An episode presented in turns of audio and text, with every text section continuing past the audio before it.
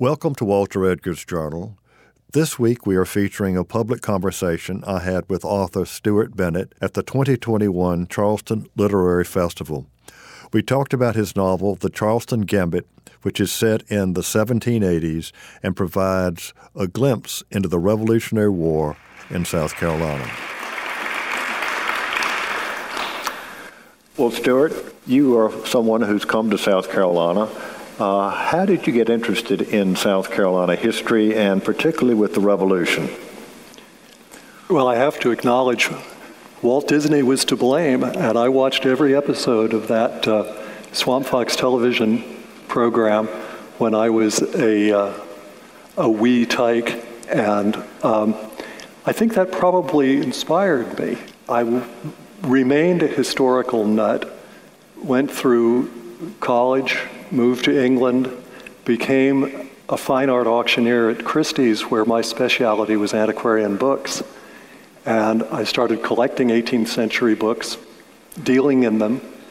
This gradually sort of built up on me. And when I came to South Carolina for the first time, to Charleston, it was sort of like, like paradise. It was you know, 18th century houses with palmetto trees outside, which had a kind of irresistible appeal to a native Southern California boy. The perfect place to have an antique bookshop, right? that was the one thing that didn't work out. uh, I am grateful. Uh, there are a lot of things that I'm not happy about about the internet, but I'm grateful to the internet in that it's provided a worldwide forum. Uh, and so the bookstore didn't work, and then you decided to become a lawyer. I, I, I thought I had to get a job, and I went to Carolina Law School, took my degree in 1992. I think that possibly a 42 year old law school graduate didn't have quite the right appeal to Charlestonian law firms, but I had a very nice offer in San Francisco, and I moved back to California, raised my son, and I'm grateful to my wife, Jenny, for bringing me back to Charleston. And when, when she did, I had already written three novels on other topics, including one about a central character in this novel, Lord Rawdon. I knew that Rawdon had been a British off- officer stationed in South Carolina, that he, he actually came to the American theater in 1774, participated in the battle at Bunker Hill, and was promoted through the ranks. I knew he'd been in South Carolina and that he had come with General Clinton's expeditionary force, which besieged Charleston in the spring of 1780. I didn't know much beyond that. And so I dived right in. Well, you've got a picture of Rawdon on the front of your book, and you also mentioned that uh, I did not mention him at all in my history of the Revolution in South Carolina. the way that you have written, it's actually a great South Carolina tradition, and I think I'd like to start off with that. In the tradition of William Gilmore Simms, probably South Carolina's best known, certainly in the 19th century greatest writer, he wrote six novels based upon the Revolution his six revolutionary novels. And I did, I did write them down because I, I have read them all at one time or another. But they've, they've become kind of rediscovered of, of late. And I will tell you, I've, I used his novels in, in researching the revolution because Simms had access to revolutionary documents. And when he mentions incidents, particularly in the backcountry and the way the war evolved or devolved or however the term you might want to, the cycle of violence between Tories uh, and partisans the Patriots. Uh, Simms captured those stories, and so did you. Well, uh, I consider that high praise if I'm put in the same rank as, as William Gilmore Simms, or I'm, I'm happy to even be several ranks below, but in the, in the same, to, to be mentioned in the same sentence. Um, and of course, I, I read I did not read all of Simms's South Carolina novels. Um, I, I, like Simms, but he, he's good in small doses. couldn't agree more. uh, and and if, if, folks, if you're not familiar with the way Simms wrote, uh, he's in the style of James Fenimore Cooper. If, if you all had to read, I had to read The Last of the Mohicans when I was in high school. Well, books like uh, The Partisan or The Forayers or Joscelyn, uh, which is really the first of his revolutionary novels. It's very much in the same style as, as Cooper, and it's, they are very detailed. The local details are important, and that's, Stuart, that's what you've done in the Charleston Gambit. You, you have those details, whether it's what's going on in a tavern or what a gunsmith shop might look like. You don't just say that Polly's daddy had a gun, and it was a gunsmith. You talk about the tools, the different weapons that would be in the shop. Incredible detail. And you get down to earth of what was really going on in here with the occupation, uh, British occupation of Charleston. And you have a very fascinating discussion of a Charleston bordello, which I think you might want to share with our audience.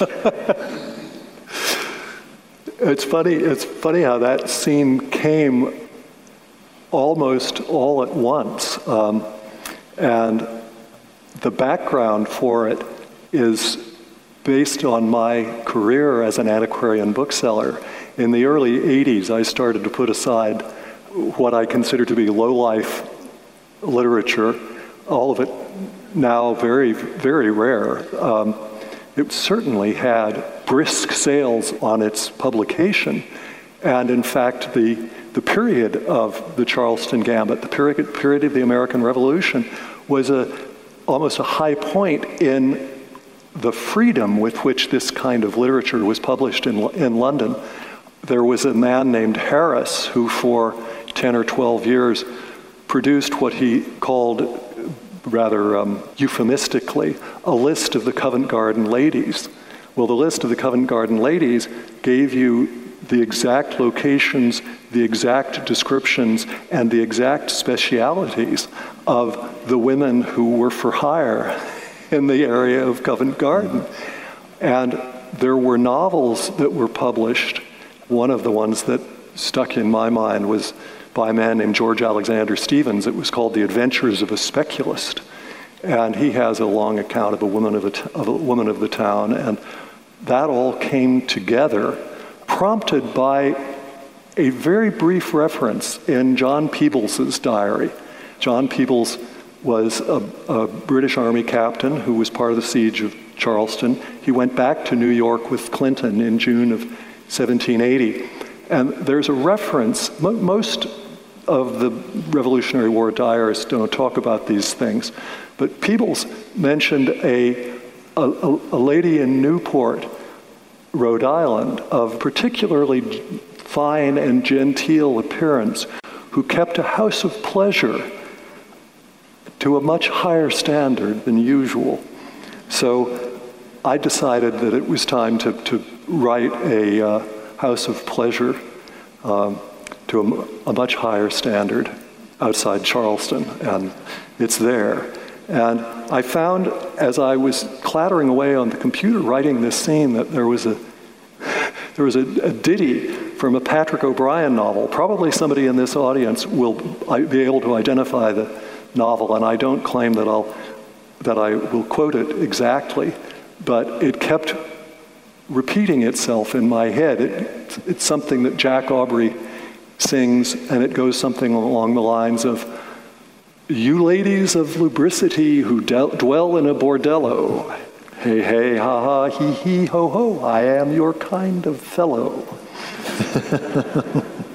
well, it's, it's that kind of detail that, uh, for those of us who know and love the history of South Carolina, that are special. Uh, you just didn't say there was a bawdy house, but the madam plays a, a role in helping our heroine through some difficult times. So anyway, uh, you've got you've got other wonderful details like that. But this love story, this is not a bodice ripper, ladies and gentlemen. uh, it is a love story, and quite frankly, Polly, the heroine, um, some of, sometimes her conduct is I'm not sure what her grandmother would have said that she, if she went unchaperoned to a house where everybody else there was a British officer, even though they were gentlemen, and he noted Lord Rawdon, her love, reminded her it was okay she could stay there unchaperoned because her door could be bolted from the inside. It might do in the 21st century with certain TV programs, but I'm not sure how that would have gone on in the 18th century. No doubt about it. She was, uh, I, I, uh, I think by 18th century standards, Polly's behavior would have been considered on the wild side. I made her something of a scholar, and I also took a bit of inspiration uh, from the story of Emily Geiger, who, or possibly Geiger, who is said to have stepped up when her father was too ill to carry a message from General Greene to General Sumter, uh, just after my character, Lord Rawdon's, relieving the uh, Greene siege of 96 in June of 1781.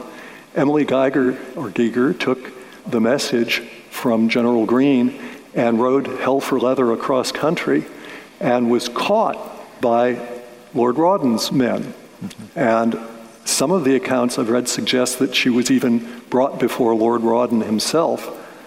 Lord Rawdon, being the gentleman that he was, had her locked in a room until he could get a respectable matron to come and search her. Mm-hmm.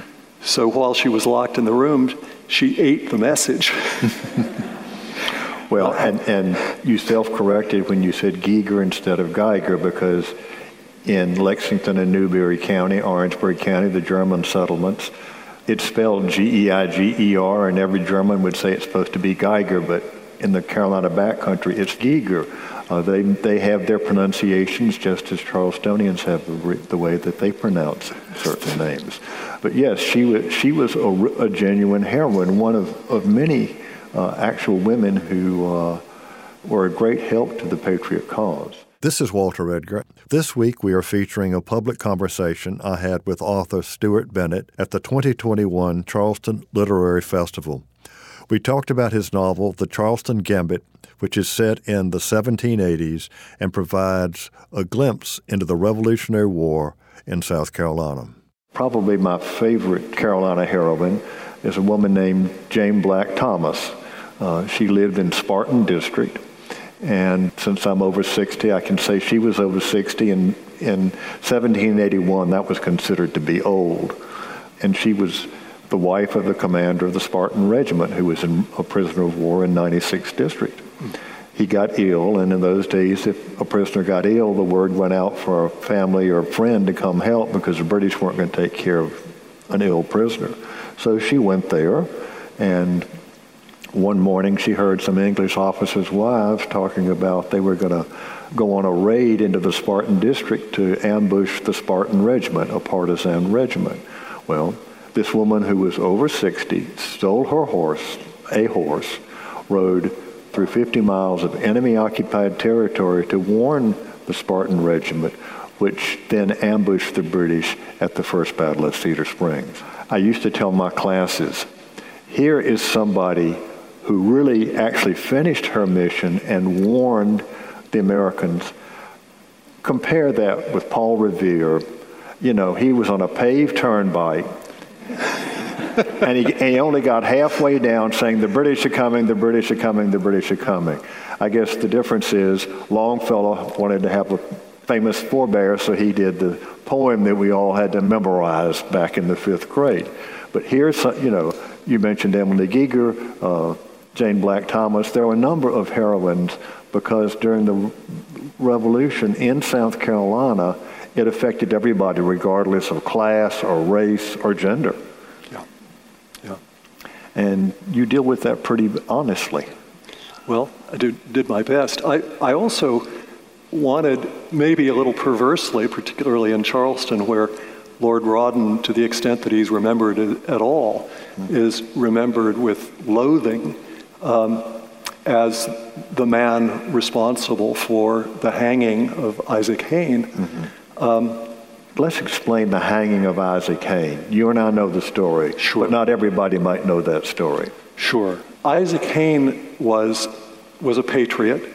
Um, he was not present in Charleston when Charleston surrendered uh, to the British in, in May of 1780.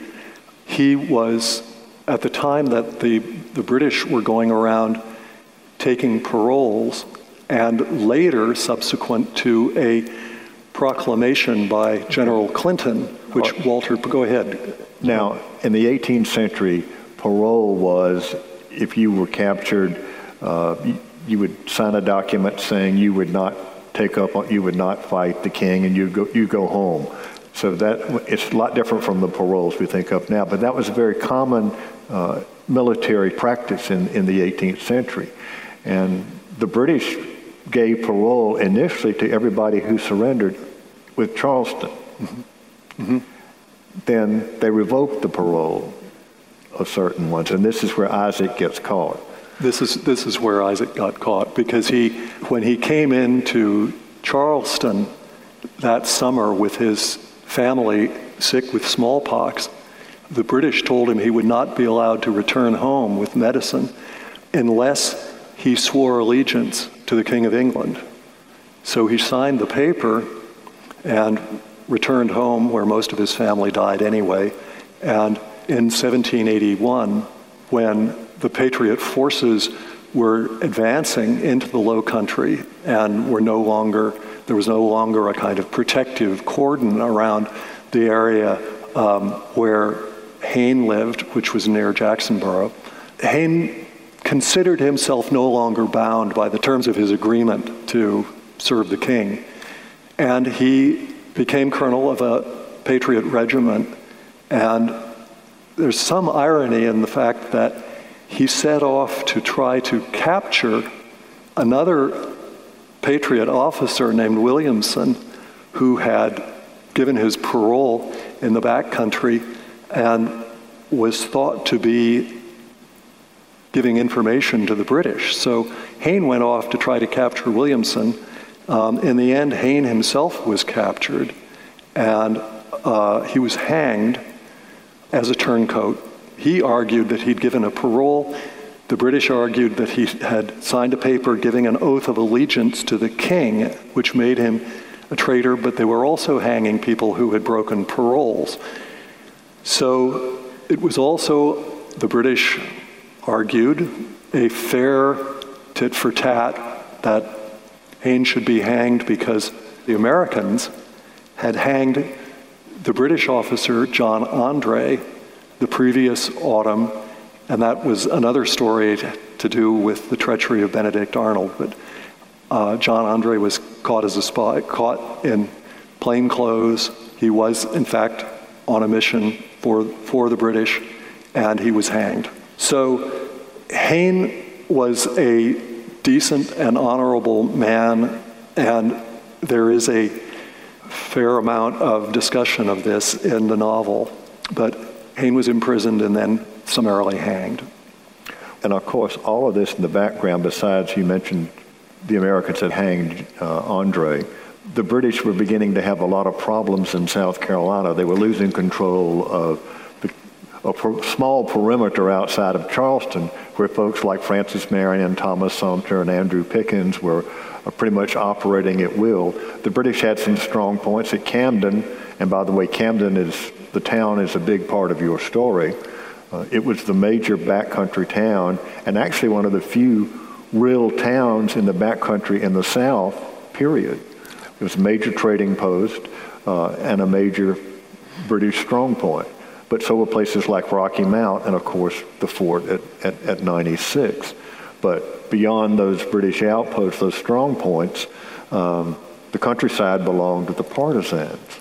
Back in the 1970s, there was a very interesting little pamphlet put out during the South Carolina Tricentennial that compared the Revolutionary War, the way the British misfought it, to the way the Americans were fighting in Vietnam. The Americans controlled the strong, strong points, and they controlled everything during the day, but the, the night belonged to the Viet Cong. Mm-hmm. Uh, this was by an Army major, and it's the first time people began to take a new look at the American Revolution in South Carolina.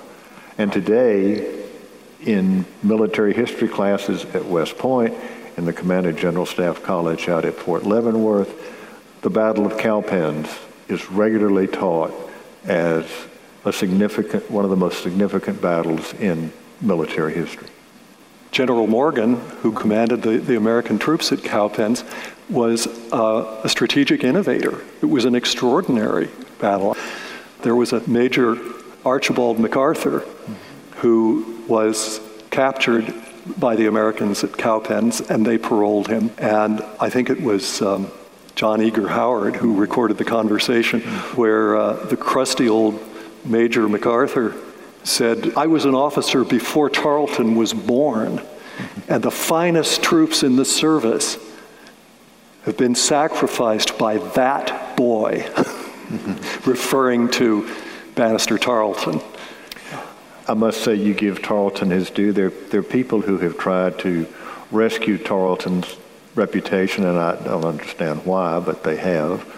I, I take, I take my cue uh, on Tarleton, and of course, he's basically caricatured in, in the Mel Gibson movie, The Patriot, but there was a, a wonderful contemporary reference to him by the playwright Richard Brinsley Sheridan, who was a member of Parliament at the time, and someone mentioned that Tarleton boasted that he'd killed more men and lain with more women than any other, any other soldier in the American Revolution.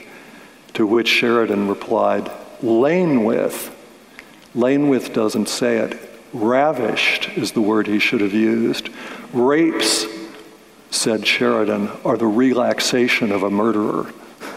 Well, everybody is familiar with Tarleton and the, the Battle of the Waxhaws, Tarleton's Quarter, Tarleton's Massacre. Uh, but before the fall of Charleston, he had been, actually been involved in a, a, skirmish just outside of Charleston. Before, Monk's Corner. Yes, at Monk's Corner, where he had done exactly the same thing.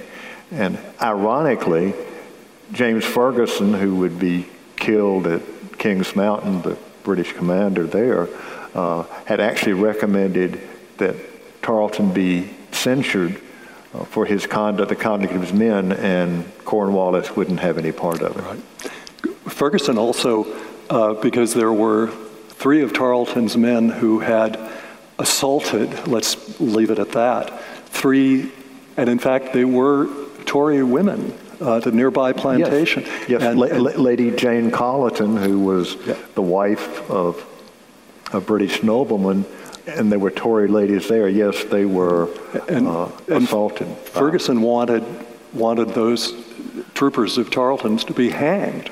That didn't happen either. I think they. Yeah. Well, we could go on and on. well, um, the, the novel opens with the siege of Charleston.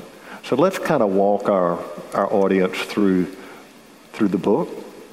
My character, Polly Cooper, who is on a trip from Camden with her father to try to bring some fresh arms to Polly's two brothers who are with the Patriot Army in the siege of Charleston. And they get news of the reinforcements that have just landed and taken up positions east of the Cooper River. And Polly's father says, We'll turn back. There's no, there's no hope of getting to Charleston. Polly decides to run away. She has the two rifles for her brothers in her saddlebags, not her, they're not in her father's saddlebags, so she takes her horse and runs off to try to get to Lempriere's Bastion, which was the, the, the last major fortress east of the Cooper River by the, where, where the Wando River comes in. She th- thinks she knows her way there. She thinks she can get there. And instead, she's taken prisoner by Lord Rawdon's men. So it all starts. Rawdon allows her to proceed to Charleston uh, without the rifles for her brothers. So she's present at the time that Charleston finally surrenders to General Clinton. She gets to, the, to Charleston and Charleston under siege. This is where I was fascinated with your detail of the description of well, I was going to say what was like everyday life, except there wasn't much everyday life going on in Charleston as the siege was reaching its end. And the dissension within American ranks, she had stopped at Middleton Place, I believe. And Mr. Middleton had said, well, if the governor had surrendered three months ago, we wouldn't be having all these problems. That's right. Now. uh, um, and the British, after, the, after Charleston fell, said that there were Americans giving them information on where uh, artillery batteries were. Uh, clearly, there were some patriots in Charleston, but there were also a lot of folks who just uh, wanted business as usual and let's get this war over with. And she has difficulty. She is a fiery patriot. Uh, and frankly, a couple of times when she sassed off to the British, I'm surprised that she did not receive rough treatment. she had a pretty sharp tongue on her. So she should. She was a good patriot. well, she, she had, she's already had her first meeting with Lord Rawdon, and so as the British begin to move out of Charleston into the backcountry, he ends up in Camden for a good part of his military tour in South Carolina. And of course, that's where her family home really is. Yeah. In Camden. Yeah. Rawdon, interestingly, and, and Walter, Walter referred to my pointing out that he did not mention Lord Rawdon in his book Partisans and Redcoats.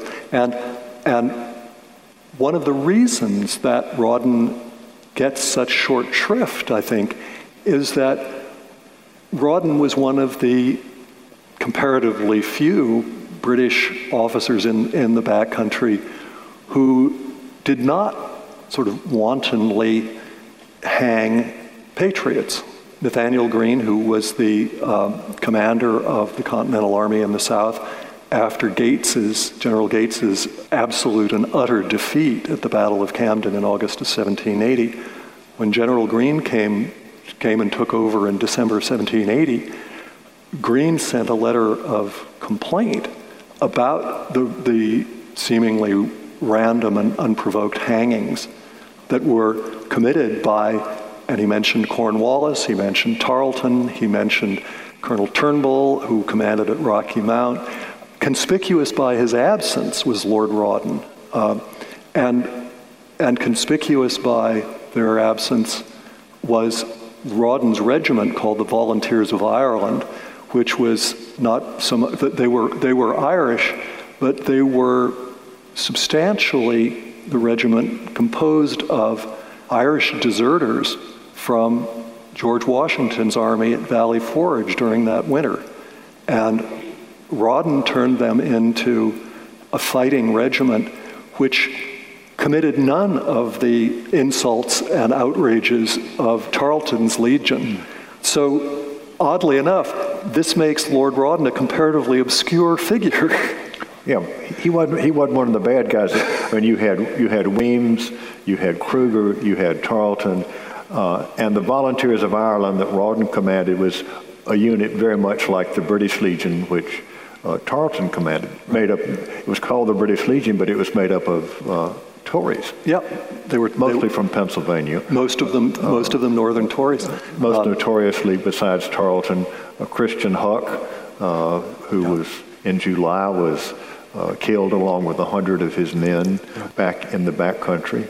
Yeah, um, I, I, describe uh, uh, there, there is a in the novel a section about Huck, who was another one of the bad guys of the British, and I describe Huck in a, in a historical afterword at the very end as a chip off of Tarleton's block, but without the fancy manners. The Battle of Huck's defeat really was almost a turning point, particularly in, in the backcountry. And that was just two months after the fall of Charleston. Yeah.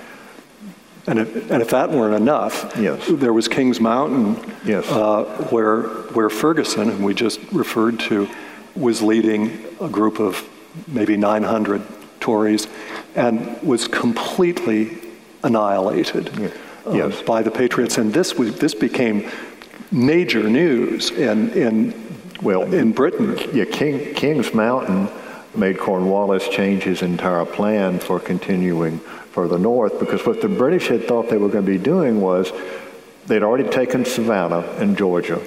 Uh, they take South Carolina, and the idea was to roll up the southern colonies and then call it quits.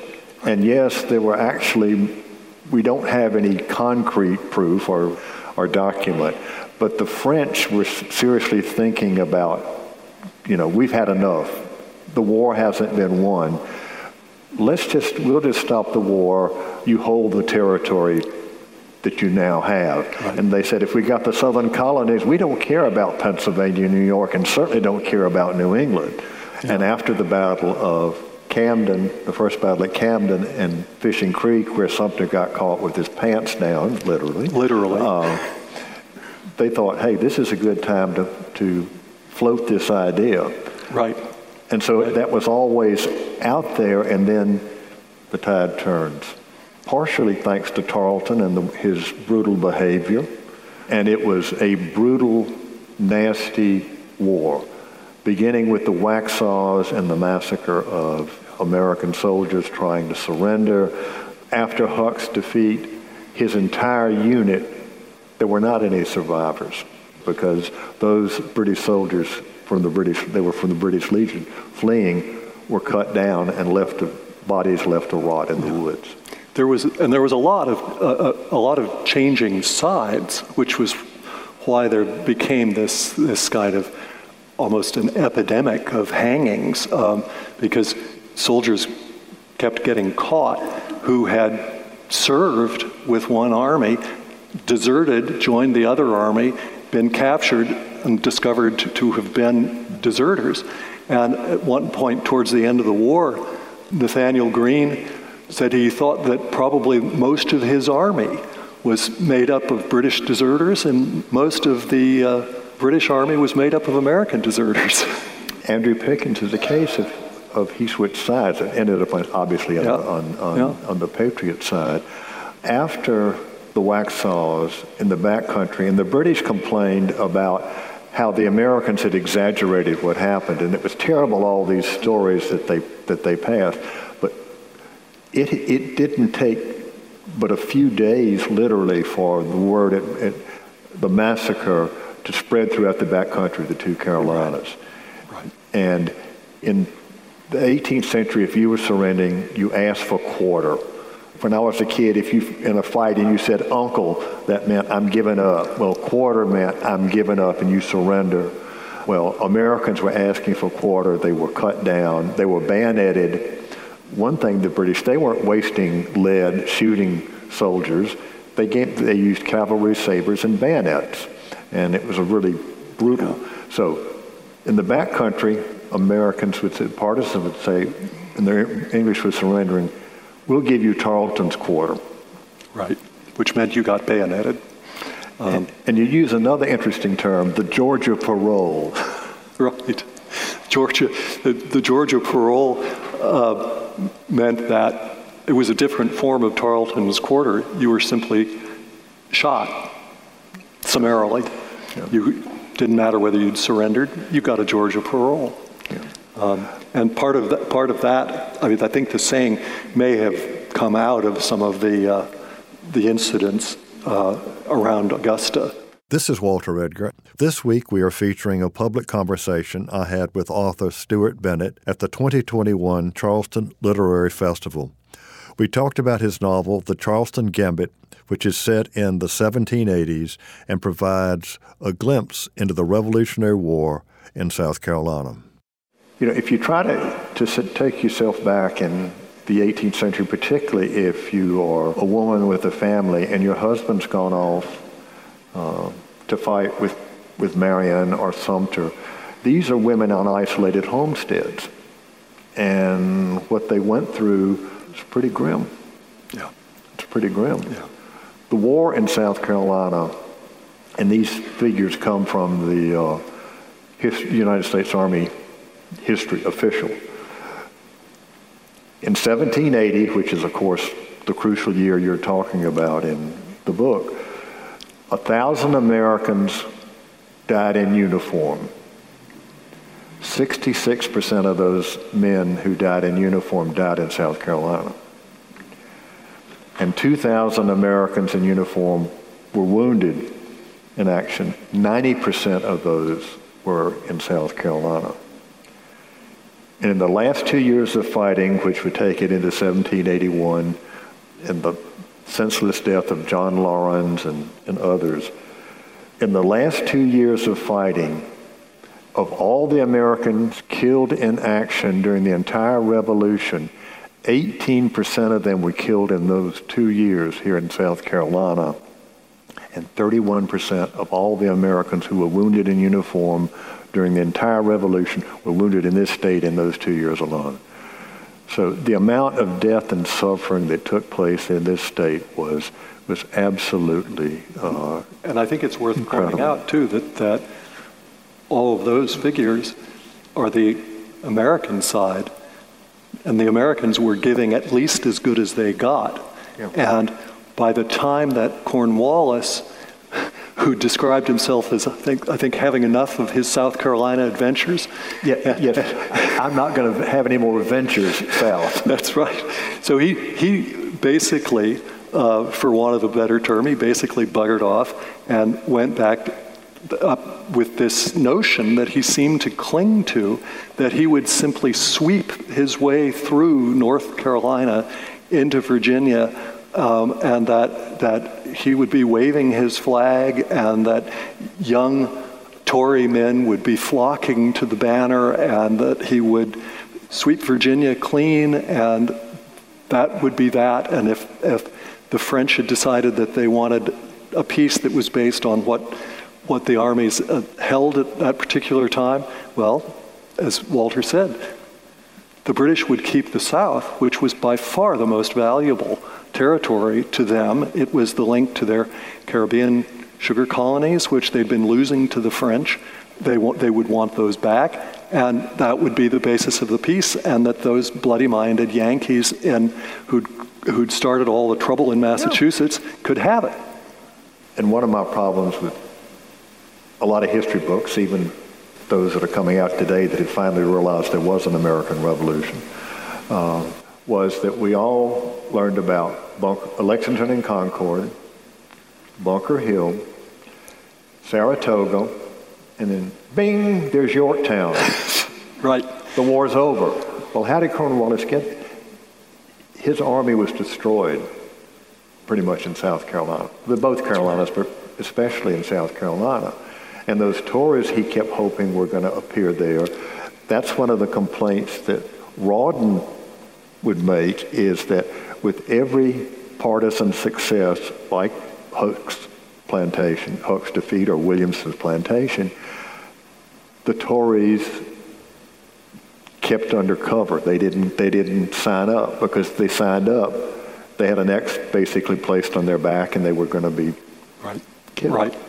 And one of the things that I tried to do, and then I think we probably want to open it up to some questions, one of the things I tried to do in this, this novel was to show the other side that, that there was a British point of view which never really got much of a press because the victors tend to write the predominant histories. And if you read General Moultrie's, you know, the, the, as in Fort Moultrie, the victor of the Battle of 1776 at Sullivan's Island. If you read uh, Ramsay's history of the revolution in South Carolina, you get a picture of the, the Tories in South Carolina, uh, to use Ramsay's phrase, as unprincipled banditti. Mm-hmm. Um, ignorant, unprincipled banditti. Well, they, they weren't. I was reading, I, I was reading accounts of, of um, a, a Tory colonel named Robert Gray, who was clearly well versed in his ancient history and referred to the Patriots as Goths and Vandals. Um, there, there were just countless, uh, uh, well, they're not countless because they, but the ones that have survived paint a different picture, and that's part of the picture that I want, wanted to try to convey here, based, based on history. Well, a favorite tactic of both sides because if, if, they'll sometimes talk about Fort this and Fort that. Well, like Fort Motte, it basically was a plantation house that had a palisade around it. It was not Fort Apache from right. from the John Wayne movies. Uh, but frequently, it was just a, a log cabin or barn which had been added to to quote make it a fort. Like Rocky Mountain. Yeah, and and one of the ways as happened with Rebecca Motte at, at Fort Motte, is you set it on fire, set the roof on fire to get people to come out. And whereas that ended in a nice surrender, frequently when a place was burning, as whether it was Tory or Patriot who was inside, as they came out, they were cut down. Sure. There were no prisoners. If, uh-huh. if, any, if there are any questioners out there, we promise not to cut you down. well, I, I really like the way you were able to use 18th century terminology because I had an issue with terminology when I did Partisans and Redcoats in describing what happened to uh, Major Ferguson after the Battle of Kings Mountain. Uh, I used the term in my manuscript from British correspondence. Sure. The backcountry boys pissed on his body. Well, my editor up in New York said, uh, We can't use that term. And I said, I beg your pardon. She said, It's kind of crude. I said, Well, it's, I don't think the backcountry boys pee-peed on Tarleton, rather on Ferguson. I won that particular uh, because it was, and I, because I, I, pointed out, it was literally from British correspondence. Absolutely, they used absolutely very very proper term. Um, Stuart, it may be time for us to turn this over to the folks out there if they I have agree. any questions they would like to ask us. I don't know if you can see me or not, but I'm right, right here. I'm a Tar Heel, and I know my Charleston restaurants better than I know my Charleston history. Uh, the Obstinate Daughter is one of my favorite restaurants uh, on Sullivan's Island, and I know a little of that story. I think there was a cartoon published in Punch uh, dealing with the ferocity with which the British uh, encountered the colonials when they were trying to take Charleston by sea. Do you know anything about that story and how much of it is fact and how much of it is, is fiction? You're referring to the, the Battle of Sullivan's Island in 1776? Yes, yes sir. Um, well, I, I, and the term was the obstinate daughter that was popular in oh yes Britain there, it, in describing it, it, Yeah, it was one of the it, it was one of the uh, caricature prints that were produced, and they were colored by hand, and you could buy them for. Uh, sixpence or a shilling, and th- that was a that was a particularly good one. Do you, do you know the one I'm referring to? Um, no, but it's it's uh, but essentially it's the historical fact that it's based on uh, was the Battle of Sullivan's Island, which was famously the attempt of the British Navy to come into Charleston Harbor and take, take it at Fort Moultrie, um, dealt pretty severe damage to the, the British fleet. There was also supposed to be a kind of pincer movement by land forces coming from the Isle of Palms. And um, the General, General Clinton, who was commanding, was given, whether deliberately or not, false information about the depth of the channel, which mo- many of you in the audience will know, that runs between Sullivan's Island and the Isle of Palms. So the British thought that they would be able to ford that channel in a, in a perfectly simple way and bring an attack on the other side of Fort Moultrie on Sullivan's Island. Unfortunately, there were a number of British soldiers who were swept out to sea from the current and the depth of that little channel Just before like they gave up. Hey, look, sadly, one or two people every year, despite the signs, it still try happens. To cro- try to cross at the inlet, and but that's a part of the battle that's frequently forgotten, and that is Danger Thomson from Orangeburg and his boys had built uh, an impromptu barricade right there, and as the British were trying to cross the inlet, those boys with their backcountry rifles kept the British from that and the current in the inlet. Of course, the battle at Sullivan's Island, June the 28th, a great victory for the Americans, and it very much upset the, the British public because oh, yeah. And this they was lost, a, they lost two ships. That's right. And uh, this was a problem for the British throughout the American Revolution because there were these these backcountry and low country boys, but they were they were shooting rifles which were accurate at um, distances that were twice the the range of accuracy of the British standard issue musket.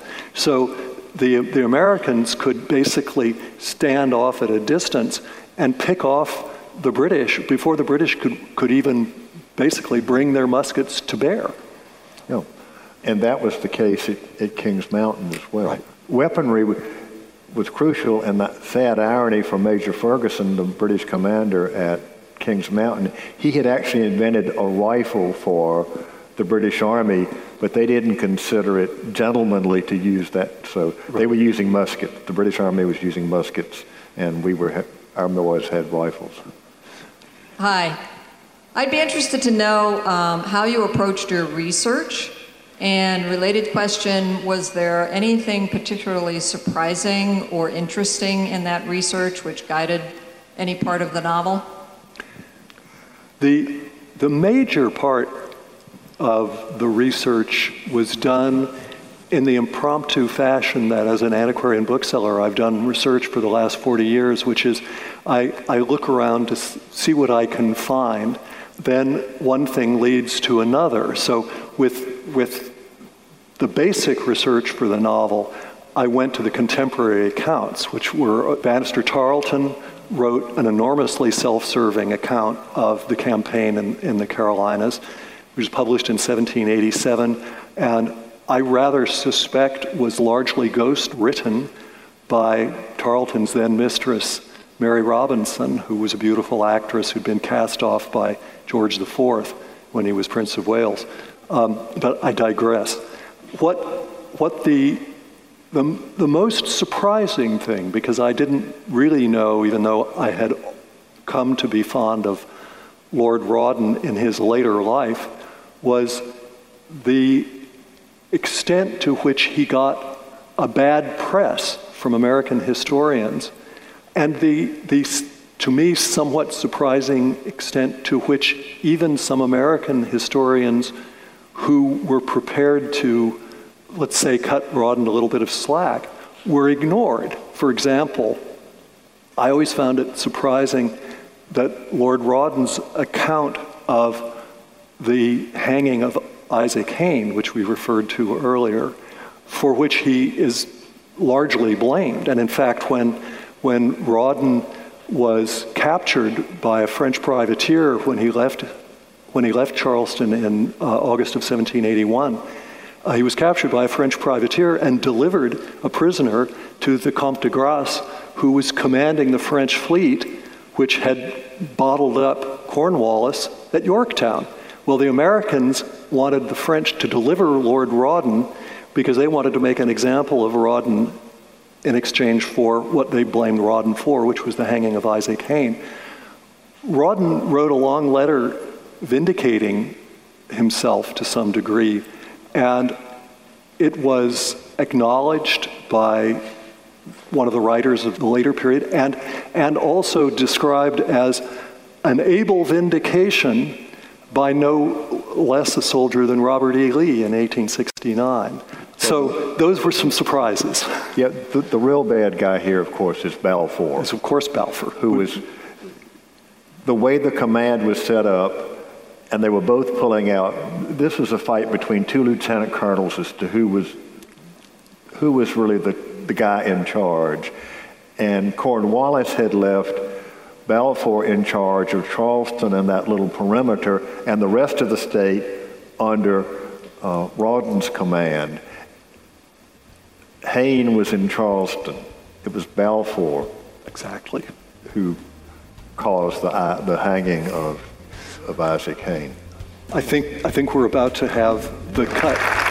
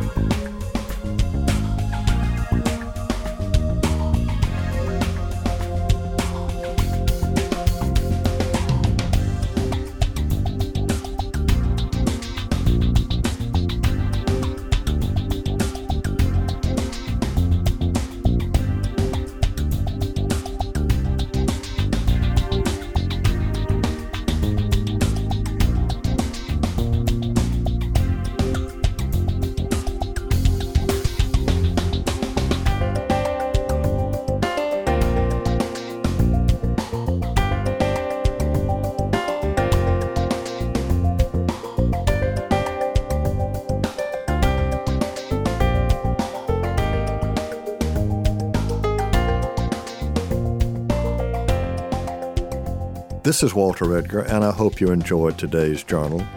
I enjoyed my conversation with Stuart Bennett at the Charleston Literary Festival. His novel, The Charleston Gambit, which is set in the 1780s, provides a glimpse into the Revolutionary War in South Carolina. It captures a period of South Carolina's history during the British occupation, and he does it in a very traditional style. This is Walter Edgar. Join me next week for more of the Journal.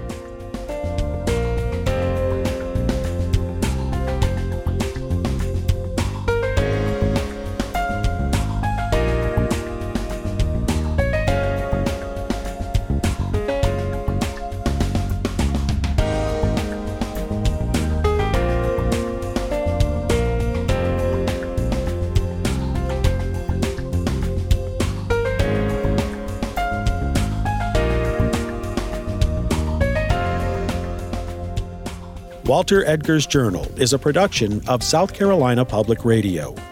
The producer and engineer is Alfred Turner. Production of this program is made possible in part by listener contributions to the ETV Endowment of South Carolina. The views and opinions expressed on Walter Edgar's Journal are not necessarily those of South Carolina Public Radio.